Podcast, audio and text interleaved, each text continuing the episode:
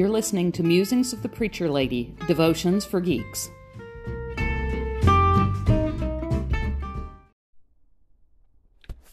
Good morning. Since on Sunday we're going to be celebrating uh, All Saints' Day because it's the Sunday closest to November 1st, and it's also supposed to be Reformation Sunday, I thought we would look at a bit at, of our Reformed heritage today in our devotion. As I was growing up, there were jokes about how Presbyterians love our guilt. We always include a prayer of confession in our worship. And Calvin and the other reformers advocated the importance of confessing our sin to God. But they weren't thinking of that to make it a burden. It was actually supposed to be freeing. It was going against the Catholic tradition of having to go to a priest to confess and then be given penance that you had to do before God would forgive you. Former said no. Jesus already paid the price for your sins. All you have to do is honestly confess to God.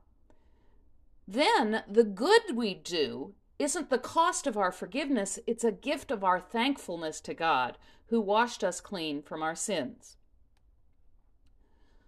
The reformers were very big on sola scriptura.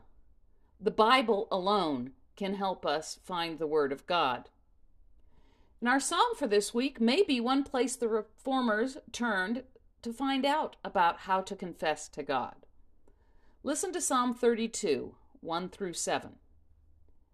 Happy are those whose transgression is forgiven, whose sin is covered. Happy are those to whom the Lord imputes no iniquity, and in whose spirit there is no deceit. While I kept silent, my body wasted away through my groaning all day long. For day and night your hand was heavy upon me. My strength was dried up as by the heat of summer. Then I acknowledged my sin to you, and did not hide my iniquity. I said, I will confess my transgressions to the Lord, and you have forgiven the guilt of my sin. Therefore, let all who are faithful offer prayer to you at time of distress. The rush of the mighty waters shall not reach them. You are a hiding place for me. You preserve me from trouble. You surround me with glad cries of deliverance. This psalm also gives us another great reason to confess. We are all sinners. We are all going to do something wrong. But if you try to hide it, the guilt can eat you up inside. Bottling up guilt can actually cause health problems. Saying, I'm sorry to God and to the people we've wronged can be like lifting a weight off our souls. It's freeing. It can actually improve our mental and physical health. Society tries to convince us that we need to hide our sins. If people found out, they wouldn't like us anymore. But we've all sinned. If someone says they don't sin, they're lying.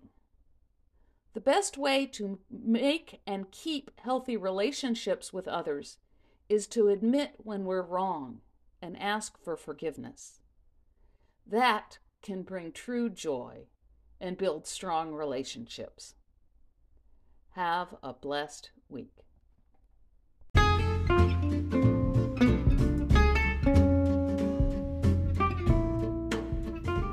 Thank you for listening. Don't forget to subscribe to this podcast and check out my YouTube channel and join us at Geeks of Faith on Facebook.